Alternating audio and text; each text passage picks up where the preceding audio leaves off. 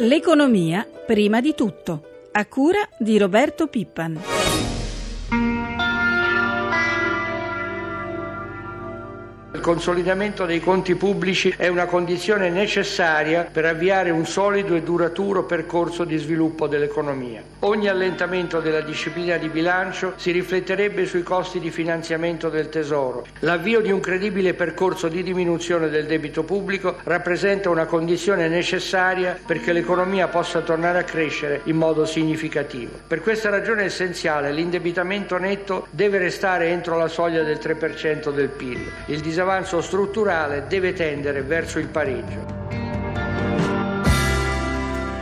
Buongiorno, buongiorno, a tutti i nostri ascoltatori da Roberto Zampa, il ministro dell'economia Fabrizio Saccomanni, l'abbiamo appena ascoltato nella copertina, è stato chiarissimo, il percorso di risanamento dei conti pubblici deve continuare, ha fatto capire, anche perché se così non fosse aumenterebbe subito il costo per il pagamento degli interessi sul nostro debito pubblico. Un chiaro messaggio al Parlamento che sta per riscrivere la legge di stabilità. Ne parliamo subito con il nostro primo ospite, si tratta dell'economista Luigi Prosperetti. Buongiorno. Buongiorno. Professore, allora Saccomanni insiste su questo risanamento dei conti pubblici. Beh, ehm ci mancherebbe altro che non lo facesse, con il livello di debito che ha l'Italia questa è, la prima priorità, eh, altrimenti i nostri debitori, come diceva il Ministro stesso, potrebbero eh, fare aumentare i tassi e questo vorrebbe dire nuove imposte da pagare, insomma eh, è, la, è, una priorità. I nostri creditori naturalmente. I nostri creditori, certo. per un lapsus. Senta, comunque il ministro dell'economia rimane piuttosto ottimista. Dopo una crisi grave e prolungata, ha detto ieri, gli ultimi dati congiunturali segnalano che l'attività economica si sta stabilizzando e che il paese si sta avviando verso una graduale ripresa. Per l'anno prossimo il governo stima una crescita del prodotto interno lordo dell'1,1%. Io mi auguro che abbia ragione, certamente pochi giorni fa la Commissione europea prevedeva lo 0,7 e gli ultimi dati della produzione industriale non sono certamente incoraggianti. Ecco, a proposito di produzione industriale, ieri sono arrivati eh, i dati. A settembre la produzione industriale è aumentata di un timido più 0,2% destagionalizzato rispetto al mese precedente, ma c'è ancora un pesante meno 3% su base annua. Sì, eh, sta ancora cadendo, credo che eh, il governo si aspetti che abbiamo ormai raggiunto il punto di minimo e lentamente ci sarà una ripresa. Eh, anche qualche dato sulle aspettative delle famiglie è positivo, ma certamente non bastano i dati di un mese per gridare primavera. Dicevamo della legge di stabilità, in Parlamento pendono oltre 3.000 emendamenti, eh, ora c'è una proposta congiunta PD-PDL per far salire la quota esente da tassazione a 12.000 euro lordi contro gli 8.000 attuali per i lavoratori dipendenti e i 7.500 per i pensionati. L'operazione costerebbe allo Stato quasi 2 miliardi di euro. Il governo comunque resta piuttosto scettico. Guardi, la direzione proposta penso che sia assolutamente giusta. L'unico modo per far ripartire i consumi e anche per ripristinare un po' di equità sociale è quella di detassare i redditi più bassi. Eh, probabilmente questa è una misura eccessiva. La direzione è giusta ma va calibrata. Ah, secondo lei i soldi ci sarebbero, si potrebbero trovare? No, sì, basta toglierli a qualcun, a qualcun altro naturalmente. E quello è, la difficoltà è, il problema, il è sempre stato così, sono anni che noi facciamo promesse, il Parlamento però poi quando si arriva al dunque non riesce neanche ad abolire le province eh, e quindi la direzione giusta è ci vuole qualcuno che faccia queste cose dando dei dispiaceri a qualcun altro, dirottando i fondi verso questo obiettivo che, ripeto, è un obiettivo molto importante. Passiamo alla crisi dell'Alitalia. Sembra ormai certa la mancata partecipazione di Air France KLM all'aumento di capitale. La compagnia aerea dovrebbe approvare un piano industriale molto pesante, 2.000 esuberi, tagli allo stipendio del 20% e 20 aerei del medio raggio a terra per ottenere risparmi di circa 100 milioni. Secondo lei Alitalia si salverà? No, io non credo che si salverà come società autonoma, eh, perde soldi ormai da decenni e, e nessun investitore mai eh, metterà dei quattrini in Alitalia a, a, meno che Alitalia non faccia cambiamenti radicali, eh, però sono una quindicina d'anni almeno che li eh, promette ma non riesce a realizzarli.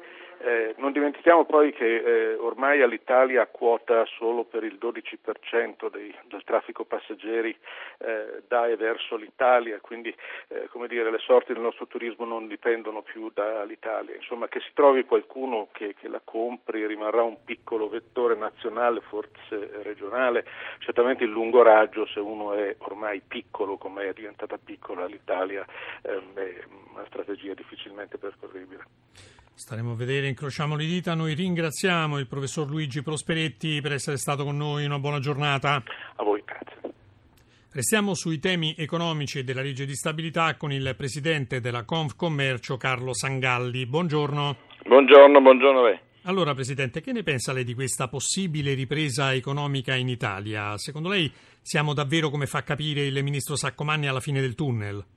Ma guardi, io mi auguro innanzitutto che abbia eh, eh, ragione il ministro Saccomani. Io eh, sono un po' meno ottimista di lui, beh, eh, tante com'è la situazione, perché vede, gliela dico così, il, nostro paese oggi ha assoluta necessità ed urgenza di una ehm, dire, poderosa operazione di sottrazione, meno spesa pubblica e meno tassa, perché le famiglie e le imprese oggi sono eh, stremate per questo protarsi di una crisi eh, che stia, eh, che, mm, senza precedenti che si è verificata nel nostro, nel nostro Paese. Allora il discorso è questo, se questa legge di stabilità non verrà corretta in Parlamento e sottolineo non verrà corretta in Parlamento e di fatto lascerà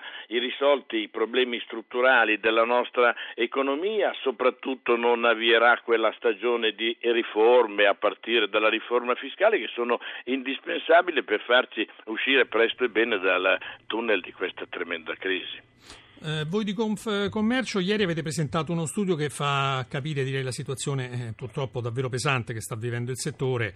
Tra le concause della crisi eh, voi avete parlato anche dell'abusivismo commerciale e della contraffazione. Addirittura esatto. per il esatto. commercio al dettaglio e per la ristorazione ci sarebbe un danno di oltre 17 miliardi di euro l'anno. È proprio così, guardi, l'abusivismo e la contraffazione ogni anno eh, sottraggono, cioè portano via al eh, settore del commercio e quindi eh, in generale al settore dell'economia dei servizi 17 miliardi e 200 milioni di euro ogni anno, mettendo così eh, a rischio l'esistenza di 70 mila imprese regolari e 185 mila posti di lavoro. Ripeto, ogni anno. Quindi è un gravissimo problema non soltanto economico ma eh, anche sociale. Per questo noi eh, chiediamo tolleranza zero contro ogni forma di illegalità, ma certamente sostenendo l'azione delle forze dell'ordine attraverso un forte impegno eh, preventivo e repressivo con controlli serrati e pene certe.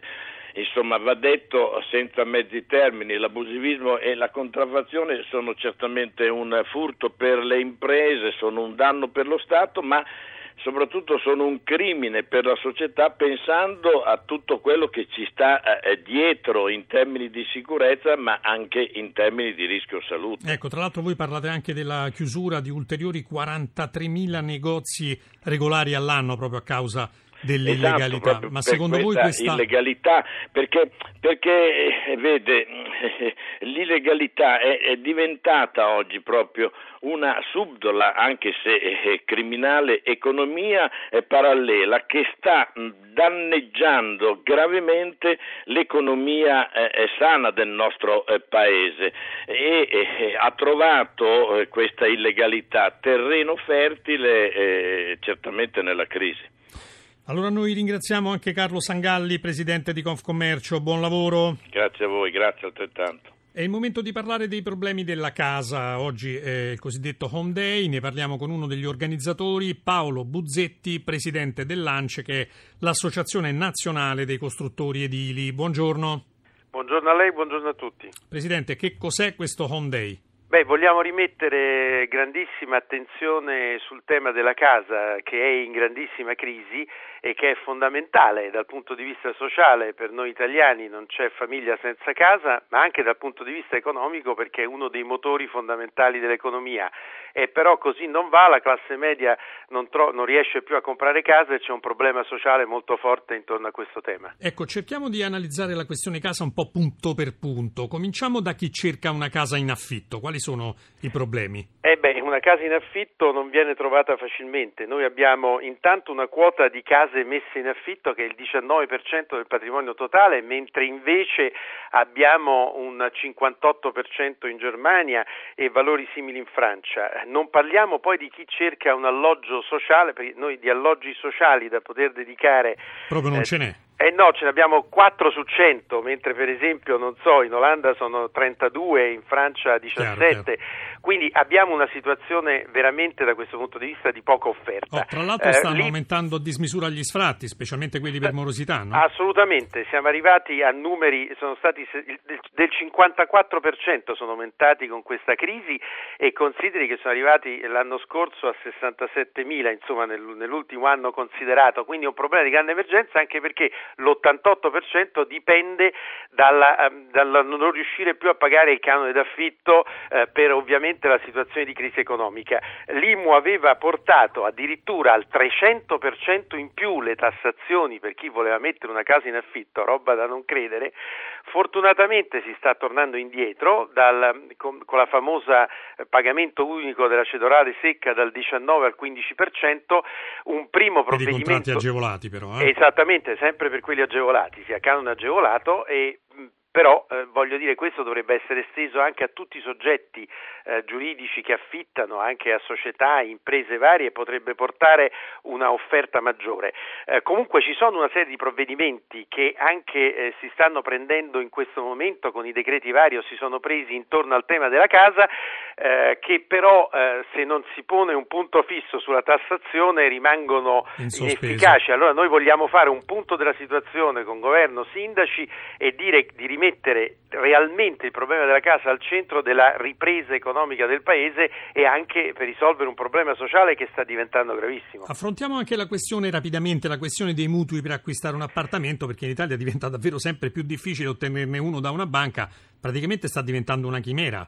Eh, assolutamente sì, perché al di là delle difficoltà economiche delle famiglie, se lei prende una famiglia media giovane che ha un reddito complessivo di 2.500 euro netti al mese, se lei prima della crisi ci metteva per mettere da parte, consideri che si consiglia di poter mettere da parte il 30% dello stipendio per comprarsi casa, lei prima aveva dei mutui che arrivavano al 70% del valore, anche di più naturalmente, e, e quindi aveva la possibilità di mettere una parte parte in contanti eh, che, da, che, riusciva a mettere da parte diciamo, nell'arco di, di Ora non di, si arriva più del 50% di un'annualità, adesso non si arriva mediamente più del 50%, quindi ci vogliono invece dei tre anni di prima per mettere da parte la, la somma in contanti di contributo, eh, lei ce ne mette 8. Eh, questo è già indicativo di per sé della difficoltà enorme che, che è nata. E Nonostante... chiaramente il mercato delle compravendite è totalmente fermo è totalmente fermo. Questo, ah, e qui c'è un provvedimento molto positivo che oggi vogliamo sottolineare, che è quello